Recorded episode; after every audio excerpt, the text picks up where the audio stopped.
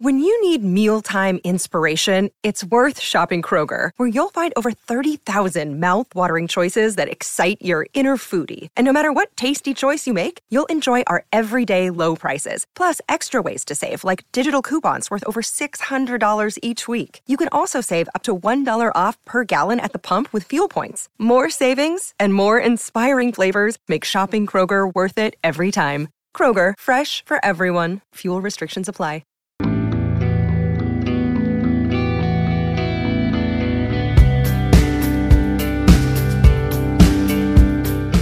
Am David Ito, Chief Instructor of the Aikido Center of Los Angeles.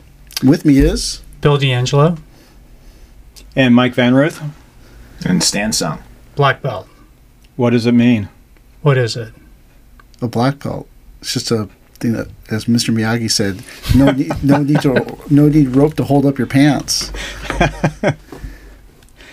Well, I, I think as as a beginner, when you're starting out, you kind of look up to the black belts as being this this uh, ideal or whatever it might be, and then when you finally get your black belt, all that hard work, and you find out uh, there's just more work to to do. To do. There's no there there, and it's like it kind of takes away from the mysticism a little bit, and you realize eh, it's just a, another level signified by something I'm wearing around my waist. But there's no stopping, and what you because people, a lot of people out there think once I get black belt, I'm done. That isn't the case. That is never the case. It keeps on going. Well, I guess the question is why do you, why did you want to become a black belt? Well, I think for a selfish reason, I thought, dang, those Hakamas are cool. and then you Yeah. have to wear it, and you're like, damn, this thing's hard. It's hot, and it's it's hard to move around in. And it's like, yeah, I kind of lost luster real quick. I think when you're really young, like I think when I was in like high school, there's there's this there's this myth about what a black belt means. And I think when I was really young, what a black belt meant was was martial art proficiency. Hmm. That's what I thought. That's what I thought it meant. Like when I started training in martial arts, that's what I thought a black belt meant. It meant like you could defend yourself. I don't think that's what it means, but that's what I thought it meant when I first started.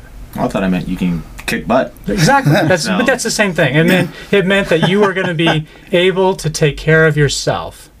Well, I thought Um, about more when it got a black belt. I could be the bully, right? Yeah.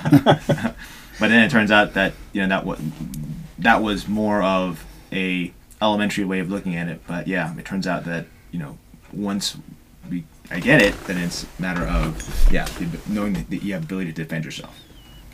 And it's almost as if once you do get it, it's like inside you, you're like, there's that bit of you going, I'm not worthy of this.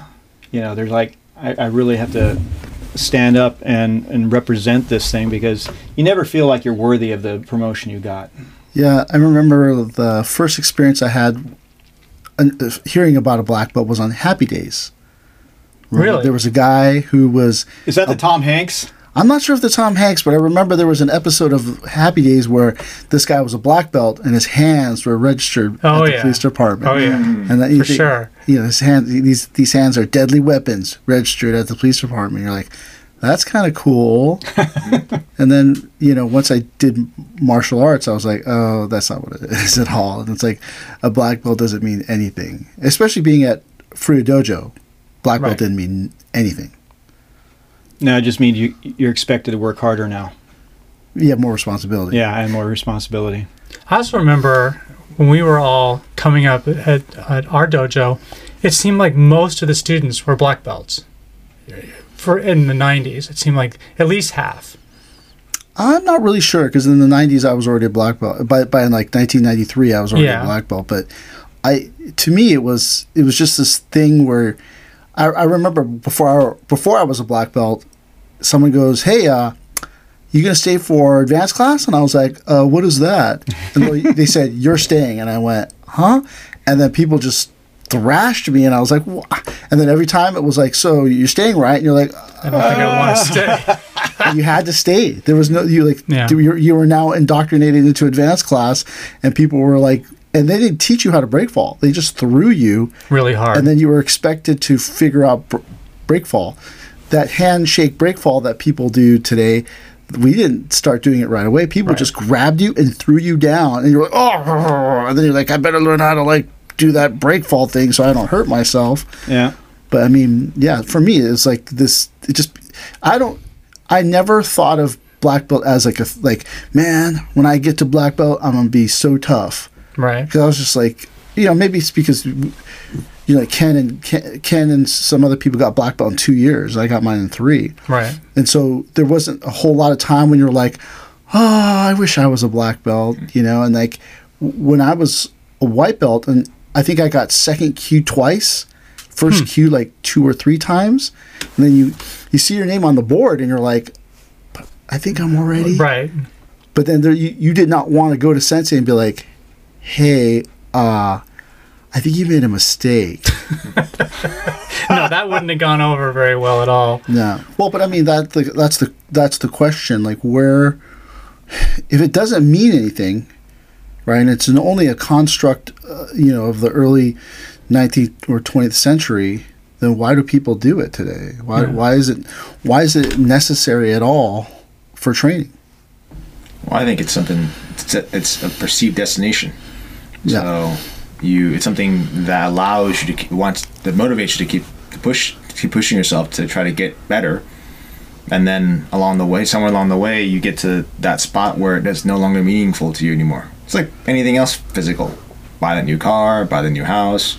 You get the house, you get the car. Now you want something else. You want a bigger house, better car. Yeah. So it's a perceived destination. I, mean, I, I kind of analogize it to education. I mean, in, in our whole lives in education, you go through elementary school, you go through middle school, you go through high school. Then, if you keep going, go to college, graduate school, professional school, and black belt sort of mirrors that experience in the sense that you, if you go through your kyu ranks, you go through black belt, and if you decide to keep going on, there's at least my understanding, at least in our dojo, is you have first degree, second degree, and then some of the higher level black belts have different meanings, or at least that's how it's it's been explained to me that you have certain technical proficiency, teaching proficiency. You know, maybe we could talk a little bit about that, but my understanding is that it does have some similarities to how our, our education systems work.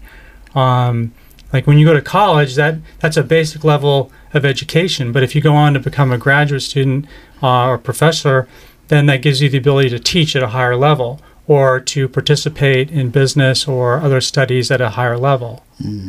So that's one way that I think of it. That achieving those things are it's a recognition of what you've learned, and then it may also be a recognition of your ability to sometimes teach or to explain the art. Uh, so I think it has, for me, it has some analogies to the other things that we do in society. Well, that, and that's where you can you can look at uh, Hombu Dojo's grading system and analyze it in that sense. So if you look at like all the kyu ranks and Shodan and Nidan, those are all merit ranks. Serve your time, take the test. No matter how badly you do on the test, you should pass because you've served your time. Because Shodan, show means to begin, right?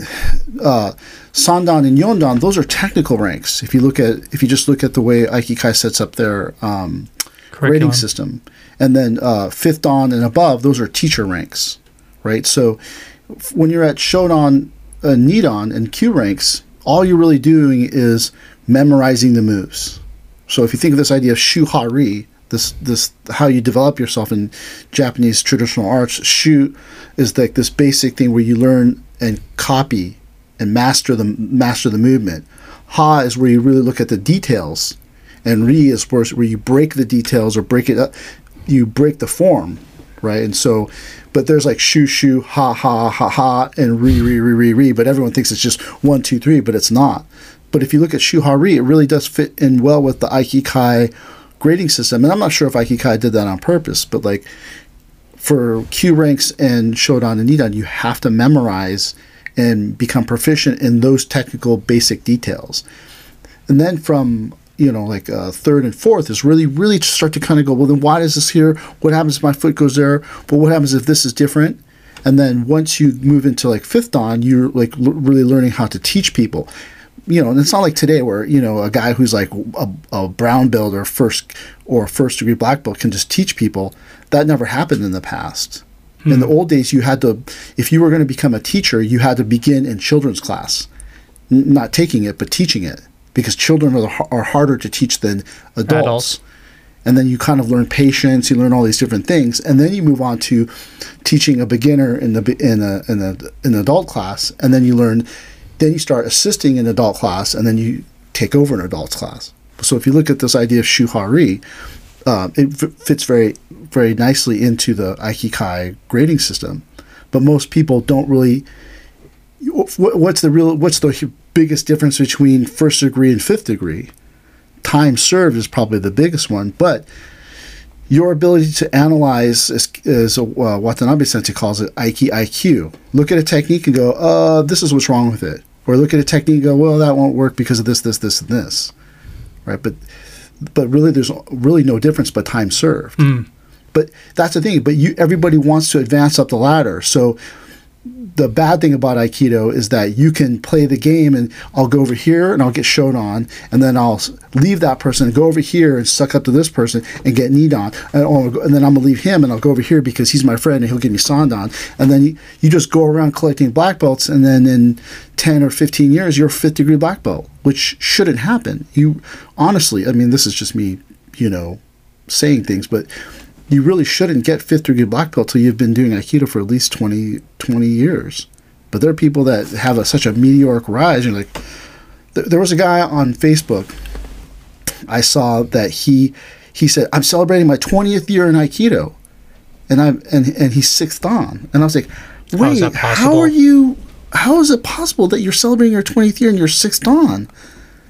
You know you think oh well you know someone gifted them those ranks Oh, maybe he went every day for this for you know all those years for 20 years. But even Watanabe Sensei, he trained almost every day for 18, 18 years. 18 or 19 years, and he got he was he got to the level of fifth dan, and he got his black belt in two years, Yeah. right? And he was Furuya Sensei's Uchideshi. So when you think about it, when I think about black belt, I don't.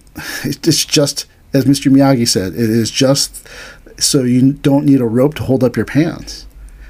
And the reason why I think that way is because when I was in elementary school, there was this dude who, in like the fifth or sixth grade, was a black belt in karate.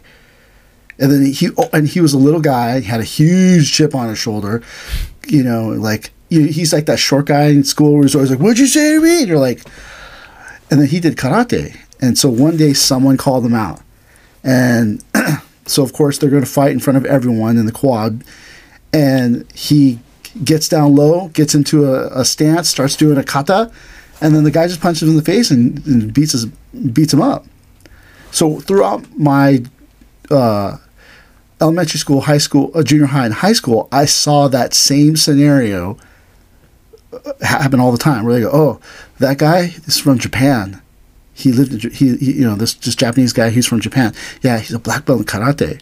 And then they're fighting behind the Federated in, in Temple City, and like, you go, okay, and then you're like, I don't know the guy, I'm watching, and the guy takes his shoes off, and you're all, mm, and then he just gets wasted by some guy, and you're all, that black belt wasn't worth much. And so, several times throughout my young adulthood, there were people that were black belts that just got destroyed by Yeah. street fighters. And so, So I the whole illusion of black belt was kind of just shattered in your Yeah. formative years.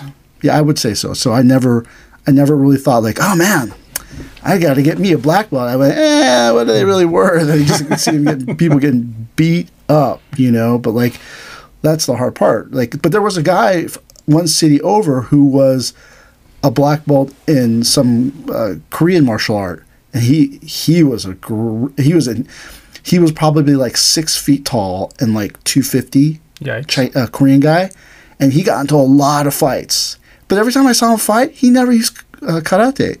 He like hit the guy a couple times, and then he would just body slam them, and then um, they'd be rolling around on the ground. And I'm like, but why don't you just use your karate or whatever, whatever they call it in Korean martial arts? But he never did. But I mean, that's the hard part. We think, what does a black belt really mean? You know, it's like and that's why like in the the aikikai system you don't really you can't get black belt until you're a certain um, age Mhm. no matter how, how long you've been training but you see people all the time I mean, sometimes I think of it from the. I see an example like, from the completely other side of the spectrum, which you and I have talked about. A few, I think maybe the, the three of us have talked about it. Is that video, the documentary done in Japan, um, about the kendoists that are n- near the end of their career that are testing for Eighth eighth, Dan? dan. Yeah, where they've been doing kendo for 60 years, 50 years, and the pass rate for eighth dan is I think like less than one tenth of one percent every year that it's offered. Yeah, it's at uh, one point It's like 0.1 one five or something. Yeah, some insane Zero low point- number. Zero point one five. And and then the question there is what is what is being represented by the achievement of your eighth eighth degree black belt in kendo? Like what does it mean to achieve that rank with such a high standard and that people are willing to practice for maybe a decade to have the chance to potentially achieve that rank? Well, in that in that video, there was a guy who had taken it twelve times. Yeah, something like that over a decade and of that he- he didn't in the in the video he didn't pass. But there was a Yeah. guy who took it three times and passed. But like, you you have to show like such a high level of technical ability that you can't just get by with winning the match. Like Right. even if you win, you're still not you- you- that still may not be enough to get you that black belt. But like, that's that's a very Japanese Japanese and older way of doing things. Today, I don't know. It would be interesting to see how many people are still challenging that test, Hmm. how, how many people are still passing that test. Because in America, I think there was one. One American who done it. I think Maki Miyahara sensei. I study kendo under him. There might be a couple now. Maybe even Shikai sensei might be. I don't know. Don't quote me on that. But I know that like for the longest time, it was Maki Miyahara sensei was the only eighth dan in America because it was such a hard thing to get. But you know, how does an organization survive? They survive by having money, and so how do they get money? Uh, student, student registration and testing. Well, maybe merchandising, toys, karate, you know, like, but right, passive income. They get it through ranking. Well, one of the other reason I brought this example up is uh, some Do Japanese martial arts have dual tracks for promotion. One, like in judo, you can go competition track or non-competition track for promotion. Um, but Aikido, there's only one. There's test. Well, there's testing, um, but I, when I was thinking about that that that kendo uh, exams, there my understanding from watching the video was they're they're tested, but it's not. It doesn't seem like the the outcome. Like you said the outcome of the competition doesn't seem to be what's tested. No, the yeah, the out, not the outcome, but were you? Did you um, were you- Embody the spirit. well, spirit, but you, were you impetuous? Hmm. Did, were you calm? Uh, what level of move did you use? Those are all things that weigh into the test. So, do you think there's anything analogous from that in the way that higher ranks are tested in Aikido, or is it not? Is there any similarity? There is not. There's and not. There should be, but in Aikido, you uh, there's two tracks in Aikido. You can get a rank by testing for it, or you can get it by recommendation. But fifth dan and above is by recommendation. Mhm. So, unfortunately, a lot of it's you have to know someone who's one or two ranks higher than you that's willing to recommend you for that rank. Okay. So, but that's where that's where the uh, it opens up into you know mis- Politics. politics and mistakes. like the discussion we're having about the kendo test and how it might be analogous to aikido i know you and i talked about before this was the one article that sensei wrote about the meaning of the black belt he talked he talked a lot in that article about um, the spirit of um, shodan or just black belt in general he talked a lot about that and there didn't seem to be in that article much discussion about technical proficiency. There seemed to be a lot of discussion about humility, um, taking care of others, um, and I wonder whether that also s- sort of seemed to be parallel to some of the ideas that were in the, the kendo test. Well, but that's the thing is that if you can develop the those personal characteristics, then that shows your level, right? If you can if you can develop compassion, true compassion, that shows your level. And then supposedly your I, your physical ability will mirror your inner development Yeah. right? So if you're a person who's kind of a jerk, or a person who has a lot of anger issues, your your um, outward ability and your inward ability will will mirror the two. And so, but then see that's the hard part. It seems seems to be very uh, uh, subjective. Oh, Mike is a nice guy. He's been with me for 20 years. Oh, I'll give him fifth dan. Oh, he quits. Oh, oh my gosh, he's such a jerk. Oh, I made a mistake. Right, and that's that's the whole thing is that the teacher is supposed to be trying to bring out the true you throughout your entire training. So they go, oh, they wait, they do things to you, wait, do things to you, and then they want to see who you really are. Because some people are very, have very good parents, and their parents polish them so where they sit, yes, madam, please, yes, no problem. But, but then when no one's watching, they're like picking their nose and doing all these things. So the teacher is waiting and waiting, waiting for the real you to come out. Hmm, hmm, hmm. And then sometimes doing something to elicit a response Testing, in a sense. uh, pushing you, Pushing. Probing. probing. When when I was a a white belt, or maybe even a black belt, I can't really remember, but Sensei said, "Oh, David, he has a anger, he has a a temper," and I had never shown my temper in the dojo, never, and I do have temper, but I had never shown it in the dojo. But Sensei call, called it, he's like, "Oh yeah, David's got a he's got a really bad temper." and then oh shoot here it is you know? But like that's the thing is that like the teacher waits and waits and waits and tries to provoke you probe you to get you to let the real you come out. Because then when your real you comes out that's when the real training begins right? So that's why some of it fit the physicalness is just designed to get you into shape. But it's really they're trying to see what point you're going to quit what point you're going to give up what point are you going to start becoming a jerk what, what point are you going to start the real you going to come out.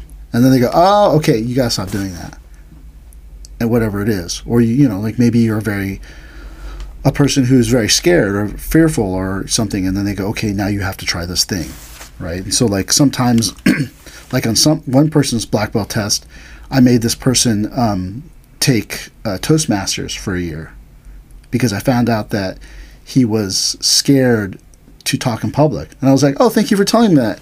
You're going to take Toastmasters for one year as part of your black Yikes. belt requirement. What? Yeah, because I I I realized, oh, that person got to think, okay, and then you help them along. You know, What do you What do you think about? I was, you know, you were talking about Toastmasters and people's fears, um, about students that don't want to advance in rank after they, let's say, achieve like first on or shodan, that that just decide that they don't want to test anymore, or but do they don't want to test or they don't want rank in general? Maybe it's the same question. Well, if they don't want rank, we don't have to have. They don't have to have rank. If they don't want to test, they don't have to test. But they can't want rank and not want to test. Yeah. or or do something which like one of my secret requirements I probably shouldn't say this here is that if I find out someone went to Vipassana meditation retreat like a 10 day silent meditation retreat in my mind I'm all that person got shodan they just have to serve their time because that will is so hard, Hard, to get yeah. through you can't get through it without without it affecting you and I think oh that's harder than a black belt test. Yeah, you could take. And in my mind, I go, yeah, that person will be ready, right? But that's the hard part, right? If you, if I just give these people, and that's the old the the, it happened to Furuya Sensei. He gave people ranks, and then their heads went. I can know. I know Aikido. I'm so. And you go, whoa, man. Hmm. You know, and you go, oh shoot, Sensei should have never given that person that rank. But they gave them rank. Um, to thank them for something that they had done for the dojo or something like that, but then their heads just went boom, and you're like, "Whoa!" I thought you whoa. Had a negative effect on their ego. It brought out their true self. Yeah.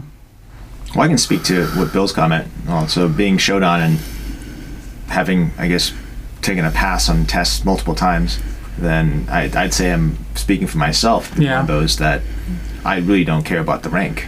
And so Why? Why is that? I just want to get good, regardless of the rank. Yeah. I didn't think that I need the rank to get good. So I w- just want to train to train as opposed I, I didn't need the rank to, To represent how good I am, you know. Um, and that's a personal journey that I have. Then as long as I know I'm good, then I didn't care about having Yeah. another belt to show it off. But that's personal. So, but I don't know if everybody feels that way. I can see how somebody would just not want to test even though they want rank, but then they're just afraid of testing because they're afraid of failing or whatnot. But I can see those scenarios. I can put myself in those shoes. and that's fine. Like if the person lets me know, hey, I have test test anxiety, but then if they told me that, I'm all, You're gonna test. I'm gonna figure out a way to make this person test for it without them realizing that they're testing for it or something like that. But like, that's the hard part that um, I don't. Gosh, many, many, many, many, many of the people that, for instance, a gifted rank to, ruin them. You know, and so today I go, even even me, I've gifted rank to people and it ruined them. I'm like, oh man, I shouldn't have done that.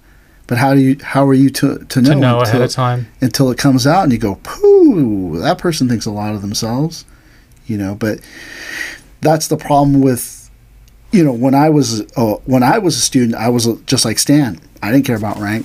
All I wanted to know is, can you do it?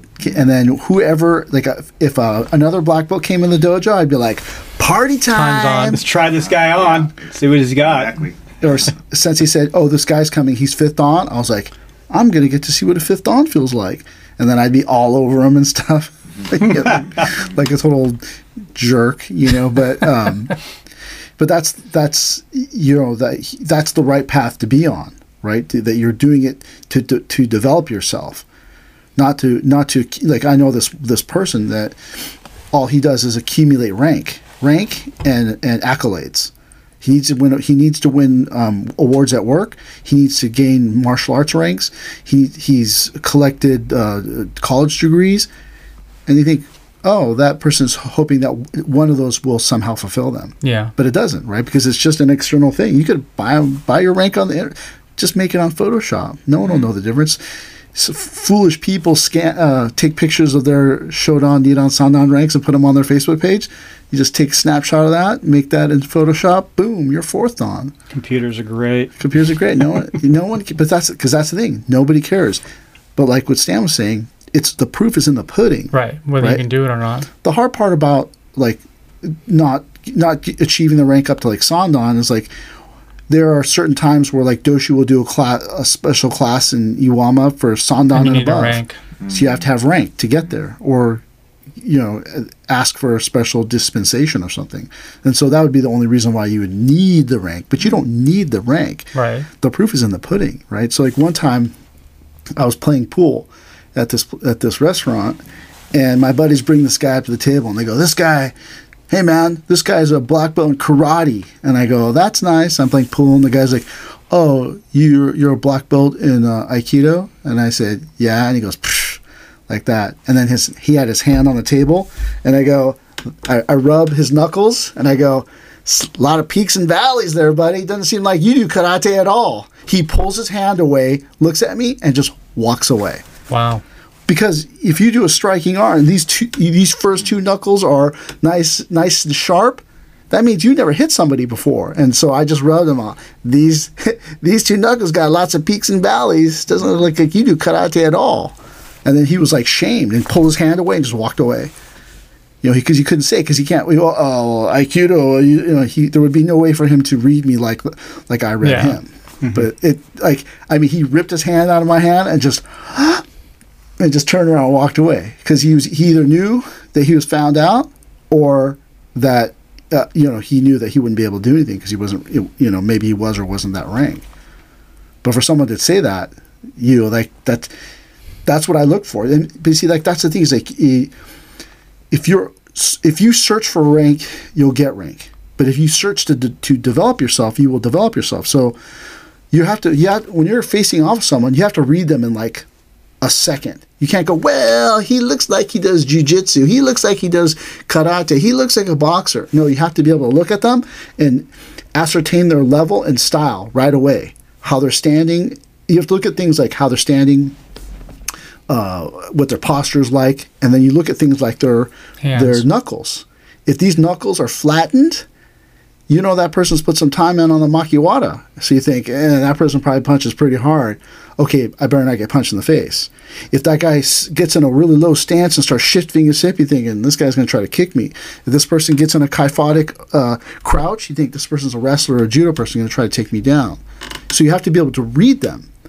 So like one time I was with this guy and we went to meet his his Hapkido master And we go on there and it's like this uh, Korean guy talking like this. Nice to meet you. And I was like, oh. And he, sh- I shook his hand. In his hand, it looked like there were two quarters inserted under his skin. I mean, they were like they were so flat. And I was like, dude, like your teacher's got. He's like, yeah, he does like these. He does these um these push-ups on his knuckles every day, and he's like freaking sixty something years old. And I was like, dude, I don't want to get ever punched by that dude, right? Because he he put some time and energy into making his fist into a deadly weapon. Mm-hmm. So does it matter if that guy's black belt? One, two, three, four, five, six, seven, eight, nine, ten? No. No. You look at that person, you think, I ain't messing with him. yeah, I don't get hit by that guy. Yeah, I mean, sometimes I think that I mean, I, I analogize this to other things I've done in my life, like like climbing or sailing, where uh, it's it's strict competition, or even like something like climbing, which doesn't have to be competition, but whether you're able to climb something of a certain difficulty or not, the mountain wins. Like you either are able to make it up, or you're not, and you're not ranked. You no one's giving you an external rank. The the experience tests you.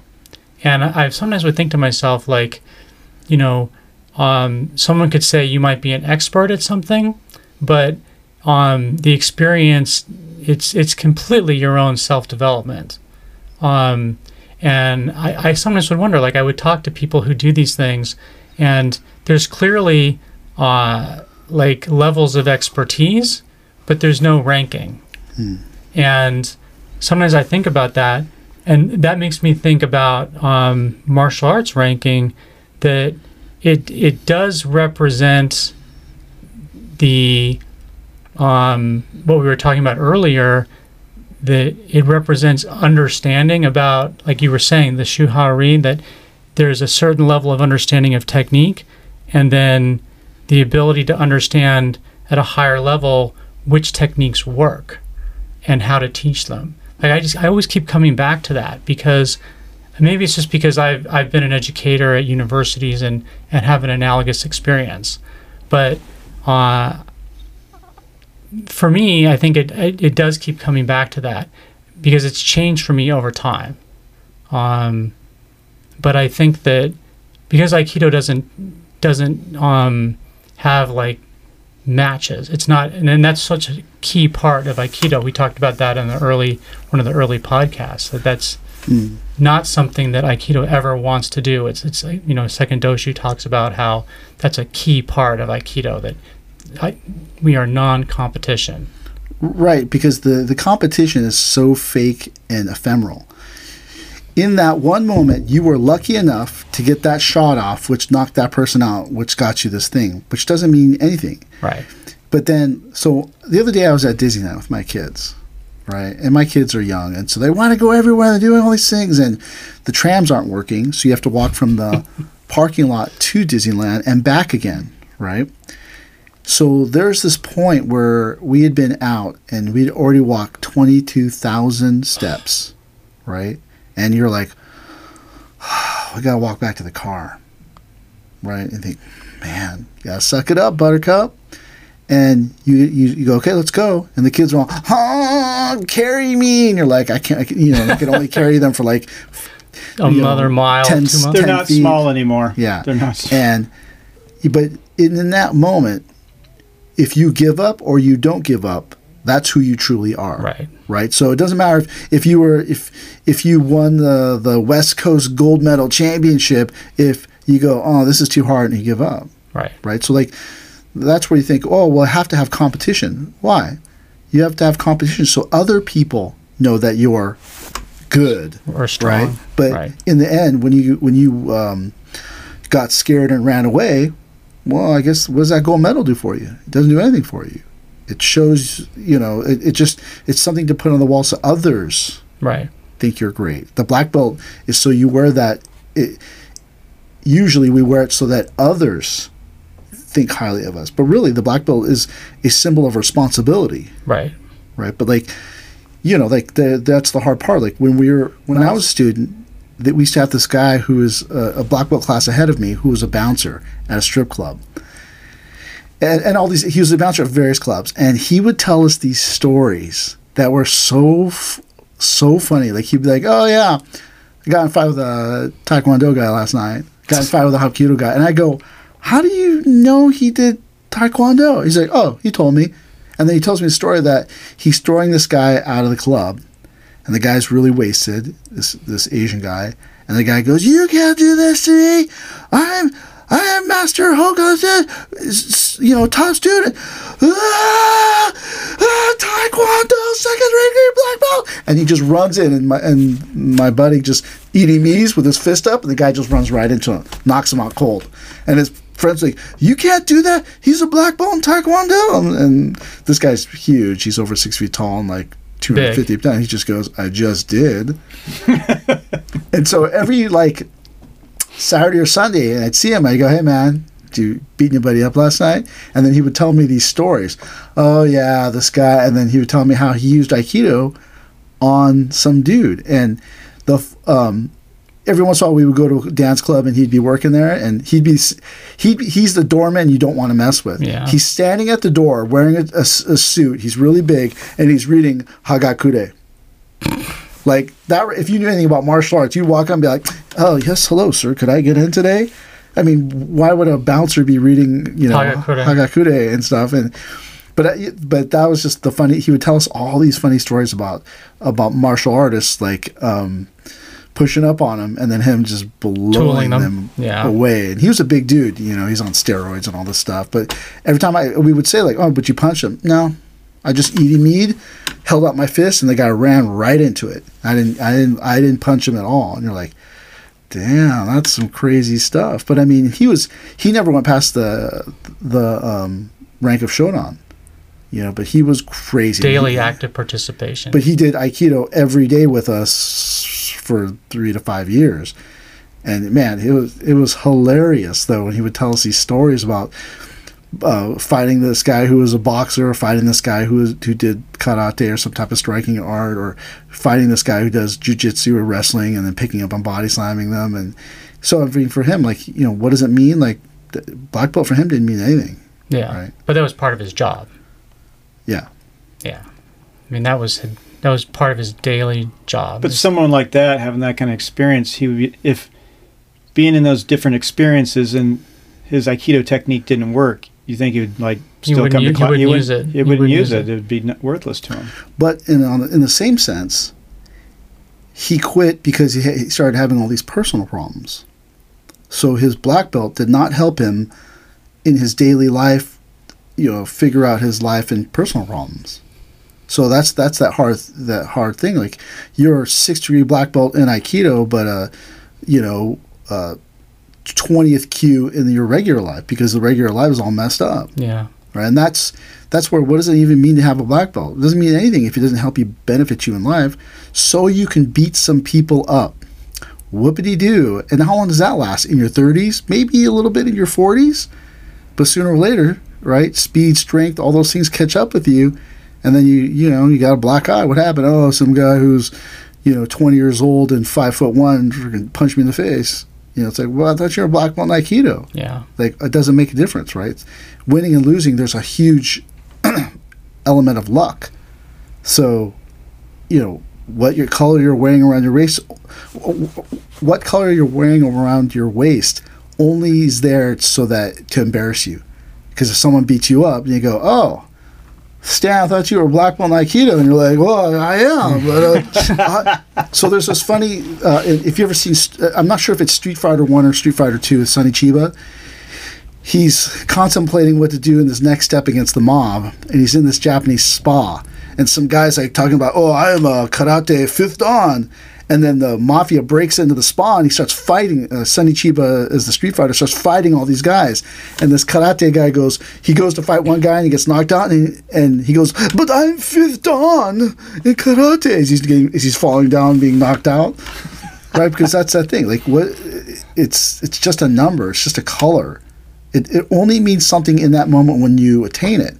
But it, it, it if you if you, it's kind of interesting. They say a white belt, a black belt is a white belt turned black through effort, but then a black belt becomes a white belt through by atrophy. So if you notice, like some some people like um, Doi Sensei and stuff like that, the black belt starts to become white again, right? So it goes from white becomes black with effort, but through um, you know disuse and all that stuff in time, it starts to become a white belt again, Yeah. Right? So then that whole idea is it's all about coming back to the shoshin, right? To that to that the beginner's mind. But if you really think this black belt means something, it doesn't mean anything. Well, it, it does not. It, it That's not true. it it mean it's symbolic, right? But it doesn't mean you can beat every person up. I've seen plenty of people that were black belts get destroyed in street fights. So do you think that? Do you think that in your time, or, any, this is a question for everybody on the table, but since I mean, we've all been doing Aikido for at least over, well, I think the three of them this side over 20 years, and Stan at least what 15 years? 2002. So almost, almost, yeah, 19 years. now. Yeah, 19 years. So for all of us, like as as like since we started, do we think like the meaning of black belts changed in any meaningful way? Not personally, but just in, in sort of culture that black belt, the idea of a black belt has changed. And I don't know if you hear this, but I occasionally hear the phone ringing, sometimes early in the morning, and you're on the phone. I mean, is over time has what the questions people asked about black belt changed? I mean, I think the three of us have definitely answered questions from new students and have the, The, the number question, one question by a new student is how long does it take to get black belt? What do you say? It all depends on the person. Or you How how long how long will you what's your dedication level, you know? How many days a week do you plan on coming in? You know, it's there's a lot of variables to reach that. What's your personal, you know, skill and ability? It's not a question you can just answer because then when they don't reach the black belt by that time Get frame, discouraged. I'm the bad guy, you know. He lied to me. Well, but that's the hard part with like you, if because you know uh, uh, Kano Sensei in judo created this belt system. He did it so that people would have a could mark themselves with milestones. Right. But it became the decline. Well, I don't know. Is that true? If you so Kano Sensei did that so that people would have a way to mark their their development. Right. But then it became a, the thing, right? You know, every day you, you hear some guy, oh, I got my black belt in this, or I got my black belt in that, and I just go, that's nice. You know, or someone goes, And? oh, my friend's a black belt in this, and I go, that's cool, and I just walk away because I just don't care Right. right? But like that in the old days, all you got was your Menkyo Kaiden. Your Menkyo is the, Your uh, certificate. your teaching certificate. You are now eligible to teach this art. But up until that point, you got nothing. Right. And then usually the, the Menkyo only went to the highest ranking heir to the throne student. Everyone else was there to support that person. Right. But then you better hope that that person wasn't crazy or you know or kind of an idiot. And then, and then you know like in the book Musashi by Eiji Yoshikawa, uh, that they made into a movie. In the movie, Matahachi steals uh, uh, Sasaki Kojiro's uh, Menkyo from w- whatever school of swordsmanship he did, and he pretends he's Sasaki Kojiro. And so he gets things and gets out of trouble by saying he's Sasaki Kojiro. And so that he doesn't have to um, fight people, he unravels that, oh, he's got the he's Teacher got the, the teacher's certificate. Oh, I better not fight this guy, right? It's a, it's akin to today flashing your 45. What did you say? That's what I thought you said. Nothing. You know, this meal's on the house, right? But like that's a hard part, right? If you if you think it's about fighting, you're sorely mistaken in that it's meaningless, Yeah. right? But if you think it's about self development, then yeah, it's got a tremendous amount of meaning, right? But do, but do prospective students still ask you about black belt, or is that All the time. Do they? Like, Yeah. what, what kind of questions do they ask? Yeah, the how long does it take? Is it how long? Yeah, how long is it going to take you? How do I do it? Well, we have this. Look on this board. It has all the techniques. Oh, that seems like a lot. And then some of them are really fast at doing the math.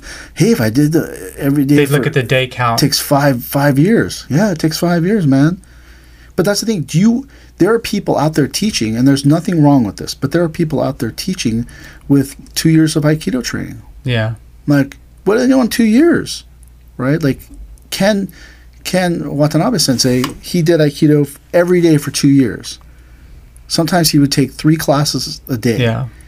And he got his black belt in two years, right? I got my three and change, and I didn't come every day though. Right. But that's that hard part, right? What did he learn? What can you teach? right. After a couple of years. Yeah. Do, do what about um? So, but you know, so that's the hard part. Like, if you, what does it really mean? You know, uh, it's the blending of all colors into one become black at the end, yeah. or whatever thing that you, you know, some some eloquent person came up with a, you know, a reason why it's the color is black, right? But it really means almost nothing, right? And so, it, it but, but it, it means almost nothing in a in a in the grand scheme. It's just something that you go, oh, well, I pursue that, I have that, you know. But also, it's just something to be embarrassed by because if Yeah. you get beat up on the street and they go, dude, I just beat up a fifth degree black belt in Aikido, you know, I had to go to the bathroom that day, you know, and like. So I mean, it doesn't. What's it? What's it? What is the worth of it? What's it worth? I mean, it's worth nothing ex, uh, from an exterior standpoint, but from an interior standpoint, it means a lot because it means you stuck it out for X amount of years to achieve a goal that you know most quit, most never Yeah. make it there. Well, I think most people see the black belt as some sort of destination, and I think to each person's point, the I think the black belt's meaningful to the person to that signs it the meaning for themselves. Right. Right. The problem with a lot is people think it's the final destination, which it's not. When you get there and you realize oh, there's many more layers of that onion to peel back, this is not the final destination. This is just what I like. What I used to uh, an analogous to it is like preparing for a marathon. You're you're doing all this running, you know, training, getting all prepared for this for this marathon, and then the day comes where you got to get in the starting blocks. I call that Shodan because you did all the preparation work for the real business, and that's Shodan, the beginning. Uh, we're- You're just get- getting prepped for the real stuff, you know, because in the beginning you're just, oh, I'm trying to figure out what foot's this, that, and then, and then now we can finally get into the technique, analyzing it, breaking it down, and now that this is the real journey now. Yeah, and just like a marathon, you get to the end, they give you a, a little medal or something, and then you tell people, and on Tuesday, no one cares. Yeah. You go, hey, hey man, I ran the LA Marathon this weekend. They go, oh, you finished? Yeah, way to go, Mike. Tuesday, they go, hey man, I fi-" dude, no one cares, Yeah. right? Because it's it, it's it's just for you, right? So I mean, that's the thing. Is like every person assigns their own value to it, but that's the hard part. If your value, you're assigning that value so that you think, oh, okay, every belt I get, the more badder I am, right? And that's that's where you're wrong. It's like badder. In fact, once you reach a certain level, you realize, wow, how fragile. Oh, my toe. How that one little thing could turn the tide of the fight, and then somebody beats you up that has no no training at all, all because you broke your toe on the On the you know, pavement? on the pavement, and then because you were in flip flops, and when you got in a fi- fist fight in flip flops, and then the guy has you, right? But like that's the hard part. Like you have to, people have don't they don't have to, but it would be nice if people realize like training is training, right? But Stan, I think, made a really good point, which is because when I saw this a lot before the pandemic, when I used to work a lot with the black belt class, I mean, the black belt training class, was when people are preparing for the exams, like they up their training intensity. Maybe it's artificial, but a lot of people will up up their training intensity, and then sometimes that intensity carries over for other people's energy who may not be preparing for the class for that test, and maybe it, maybe that's a little bit artificial, but sometimes I think that when people prepare, that maybe it's like a mind trick that you're doing onto the students that are preparing. But I think sometimes when people start training to prepare, um, it's like a Jedi mind trick that they just get into the, the mental flow of preparing. And then that bleeds off to the people that are working with them. And all of a sudden, you have this like um, snowball effect of more people training harder. And um, that benefits everybody. Well, yeah, it's a tool, right? Like Yeah. you, you, I need help with my black belt test, so I ask Stan to take my ukemi, and then he says, "Okay, I can meet you on Tuesdays and Thursdays a little bit Yeah. early, so you guys meet a half hour before class and start going at it." And the, you know, he can't help but improve by him helping you. Collaborating. Yeah. I think there's an element of gamification with the belt system. Right. So it just breaks it down, gives somebody like levels to compete for and to, to work on, and uh, it kind of yeah turns it into something that's less arduous uh, of Yeah, I totally agree. I totally agree. it takes your mind off of it gives you a particular you know Focal point. yeah focal point and you, you're doing it to get better without without in a certain sense a jedi mind trick right in that in that way but yeah gamification of it I think too, like, um, I think sometimes people need like discrete chunks of things in order to be able to learn. And sometimes, like when when you when you and uh, Watanabe Sensei created the the um, the the kyu and the um, dan rank uh, group of techniques and put that all together, and people were able to look at that. I think for the people that were testing, or those of us who did test, like being able to figure out, okay, I'll do this chunk and then I'll do this chunk, it, it seemed less amorphous and daunting. Like you could you could look at that and say, okay, I can do this, and then I can do this, and I can do this, and like Stan said, it's like almost like gamification. You can figure out how to do it. Whereas before, I think, you know, before that, it's like you could have a sense of like I have no idea what to do, and it creates a lot of anxiety. you can't eat an elephant Oh, at all one one sitting. bite. Yeah. yeah. Well, that's the thing. Like you, like Stan's right. There's this gamification where you you have to do something to try to figure out how to pass the test. Right. So like when I was a when I took my black belt test, you know, I, I, I did all right on my black belt test, and then um, people said, "Hey man, um, wh- what did you use to to uh, Study. Study." And I said, "Oh, I made this like this chart with all these things," and they go, "Oh, cool. C- could I have it?" And I said, "Sure." And so this one guy, I gave him I gave him the, The chart, chart. and then he's walking out of the dojo, and Sensei says to him, "Hey, uh, you better start training for your black belt test." And he goes, "Oh, that's okay. David gave me his Oh cheat no. sheet." Oh, And then Sensei rips it out of the guy's hand and goes, "David!" and then he goes, "You're not allowed to give it to people." You know, because when I took my black belt test, for instance, he said, "That's the best black belt test I've ever seen." Yeah. You know, but I had I had figured out how to gamify the test. Right. You know, but I still put my time in. But then he he forbid me From sharing it. from sharing my System. method. my system. Yeah. Even though now t- now I think about it, I gave everyone who's been in black belt after me like that system. But know, you got to put put it to practice. But that's the hard part. Like you gamify it, the hard, but you can't. The hardest part is you have to get over the the the fatigue. The Mm. you have to you. As, as you were saying the other day when we were talking about the military, like you have to embrace the suck Yeah. you know, and then you have to learn to get over it. And that that when I'm walking back with my kids, you think "Ah, it's so far, no place to stop because it's it's the tram path. So there's no like tables Right. or or uh, uh, Water stations, washing, none, none of that.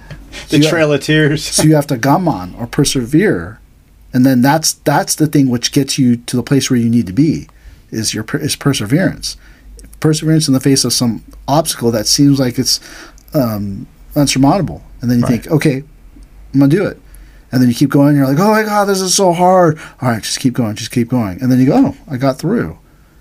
I mean, but that's the hard part is that and that's why the the two most dangerous times in a person's career is third kyu and third dan. Mm. Because at third kyu you have this you get this fatigue everyone gets this weird fatigue at During the test. no no just just in your training. Third kyu is where the most people quit. Well in this dojo, maybe not other dojos. And then when you're getting ready for third dan or your third dan is where you end up quitting. Because you just think, I don't I just It's too is- much. This is good enough, man. I got third third degree black belt. This is man, this is hard, and I don't want to keep going, and all these things because you don't, you didn't get to that level where you you have surpassed what Sensei could do to you. Hmm. Like, so there was a, there was a time where Sensei got super mad at us, and he said he told Mark T to, to teach the class, and he said only ukemi, rolling. So Mark did all these different things: break fall, little rolls, big rolls, jumping rolls, and everything. And then I was, I just laughed. so easy.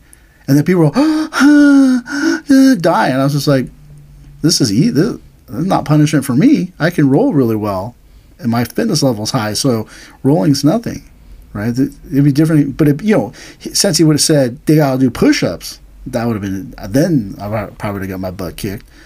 But that's the thing. Like you have to get to a place where you just go, oh, this is just rolling. Oh, this is just a test. You just and I prepared myself. What's the big deal? Right. But like you, you know, like I said, when I- was on the Trail of Tears going back to our car in Disneyland, I was all, "Whoo, it's harsh," you know, but you you learn how to persevere. Yeah, I mean, my recollection of the the black belt test that I've taken is that uh, the the physical, well, the the combination of the physical and the the mental endurance is was what I remember taking away was when my body started to feel like it was done. Um, that my my mind was being pressured, um, and it, those experiences are still very um, imprinted on me. I mean, years later, I still remember them. Uh, I don't want to say fondly, but you know, ha- having lived through them. I mean, there's other arduous experiences I've had in life, but those definitely were experiences that, uh, you know, I think that especially in our dojo, going all the way back to the very beginning. I mean, there's always been experiences here, and even just the messages that we see. You know, I'm trying to remember get the quote right, but it's like, you know, I can only make per- one person happy, uh, you know, a day. Today's not your day. Tomorrow doesn't look good. The next day doesn't look good either. You know, just train. This sort of sense that, um, like you said, never giving up is sort of what you're, you're being tested on, um, in your daily training and the tests and the tests you might take in the future. Um, and that to me almost seems like the biggest message or the, the biggest teaching of, of a black belt because it's the most transferable to your regular life because your whole life is um, is being tested about not giving up. Because if you give up in life, um, you resign yourself to accepting things that are, are bad. Well, that's the that's that thing, right? Like when you take your test, let's say you're getting ready for your Shodan test, it's really really important the techniques that you develop because there's some weird thing that happens that solidifies in the student once they've passed through to show you know first degree black belt Right. that something solidifies and if they didn't apply themselves then that laziness is solidified Shows through. you know and that that's the hard part that those things that happen to you in your test is designed to make force you because you're so tired to turn off your mind Right. and when you turn off your mind is when the technique just soaks up into your body but it's really hard for people to learn that and so the test Yeah. pushes you because you're so tired and you're working on it and then when you take the test your body just clicks into this mode where it just gets it done. And interestingly enough, like when I was a black belt, when I was a first degree black belt, the painfulness of h- how Furuya Sensei conducted testing, you had to come to class all the time to train for your black train for your black belt. If you felt like you weren't training um, Enough. hard or enough for your black belt, name came off the list. Yeah. If you felt like you were taking it too lightly, name came off the list. So then the day, the week of the test, you had to come to like every class. Right. You had to come to Friday night class. You had to come to all the Saturday classes. You had to come to Sunday class, and at the end of Sunday training is when You had the black belt. you had test. the black belt test. Yeah. test. when you're at you're- maximum exhaustion. So, and then in that time, when you were a black belt candidate, everyone beat you Yeah. up. You were just trashed. you're, you're, it was th- that was the goal is to beat every that person up that was a black belt Yeah. candidate. Put him through the gauntlet before the test. Well, wasn't like first kyu the year as your first kyu going into your black belt test? It was black belts was open season on first kyu, right? And was Well, at that time, it was open season on everyone because it was like the dojo, free Hell dojo was like uh, gladiators Like arena. arena, yeah. But I remember as first kyu. I mean, I felt like I felt like cannon fodder every day. I showed up as first kyu. I was like, uh, like a punching bag. Yeah, I did. That's how I felt as first kyu. And then, and then, like a punching bag ever since that first day I joined. but that's the thing is, that, and then when you got your black belt, then they still punch your ticket too. yeah, you know. But like that's the hard part. Like you're, you represent Aikido. You represent all these th- different things when you get a black belt. So if you, you know, and Furuya Sensei was very much about that type of um, training. training where like you you represent Osensei, you represent Aikido, you represent represent him, you represent Furuya Dojo. So there were no you, had to be in. There was Right. no out. There's no in and out. You had to be in. Anybody who's anybody who's not in is out. Out. You know, and so you you were expected to train hard. He never said you guys got to train harder. He just went like, oh. Everyone f- looks so tired. It turned that uh-huh. intensity up, and then you're like, "I'm gonna die. I'm gonna die." You know, and like, but that's the thing. Like it, it didn't matter in his dojo. It didn't matter what belt you were wearing. Right. You everyone smashed everyone, men, women, children, old people, and you trained really hard, and there was no excuse. right. You know, I remember like I was training with this really old man, old, right? He's probably my age now, and I think about it, but old, gray hair and all this stuff. And I go to throw Kotegaeshi on him, and he doesn't really Well, go. He didn't take Ukemi. And I, I didn't really apply it. And I was just like, hey, uh, you gonna roll out of it or something? And the guy goes, oh, and falls No. down. Fi- finally falls down. And then after the class, since he's like, why didn't you take it to that guy? And I Old go, guy. I go, I don't know. And then says like, you got, th- I was third degree black belt at the time. You just give back that third degree black belt if you can't throw that person Oh, down. shoot. And I was like, uh, sorry, right? So it's like, it was that type of ty- type of thing where you had to, you know, constantly be, be pushing yourself. Yeah. No, I, I that's definitely how it was. But I mean I, I know you're saying like leading into the test, um, that was a very intense time. It was a very intense time. So I have a question I mean for everybody on the on the on the panel is um, for people that are listening and maybe they're not from our dojo, like do any of you like or have advice for people that are close to getting their black belt and the dojos are opening back up like um for their training or their their mental state or how they should get back into aikido? Because this is a, I think for you know for our dojo we're open back up we're full we're Mm, full culture. contact. Um, it's really exciting time for everybody. Um, is there uh, a message or a thought? I mean because I, I think I know all of us at the table are super excited. It's like it's like in California it's a really exciting time. Well, today's class was a, is the very first class that I've done the full contact, and for me, I was like, "Wow, this is amazing!" The fact that I actually get to be thrown and throw someone else full contact. So my advice to people is get back in there and start training. I'm not saying you got to go gall gung ho and then next two days you're like, "Oh my god, my back," but get right back in there because once you start training again, it's going to rekindle. yeah I know it did for me. I think that it, it, I, I would see it as more of just like working out in the sense of just getting in a regular rhythm. And, you know, with all the craziness going on, you know, training is actually pretty meditative, helpful in that, in that way where it takes your mind off of the, the, the, the daily grind of things and what's going on in the world. And it's, uh, it's an area where you can, I, I feel you perceive it in a way you can have, have training sessions be a bit of a meditation session and find some peace there. I would say that people they should train. Whatever it is you do, just train.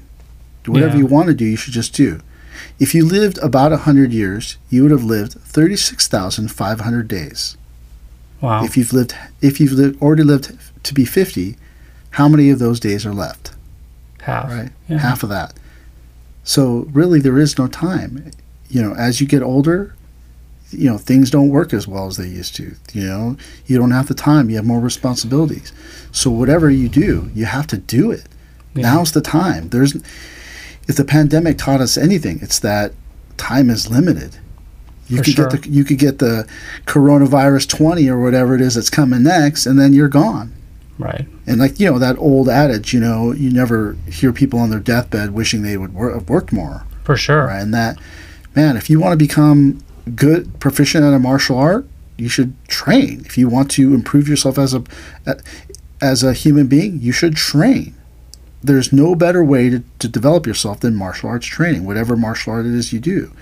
But there, you have to value your time. There is no time left right? If you could train one day, you train one day. If you could train 300 days, you train at 300 days, right? If you lived to be, uh, if you lived 100 years, you would only have lived 36,500 days, which you think about that, that's not that many nothing, right? So I think that's a good place to end. yeah I think so too it's been great Yep. Thank you for listening or watching this podcast. Uh, don't forget to follow us on social media, like and subscribe to this podcast. Thank you.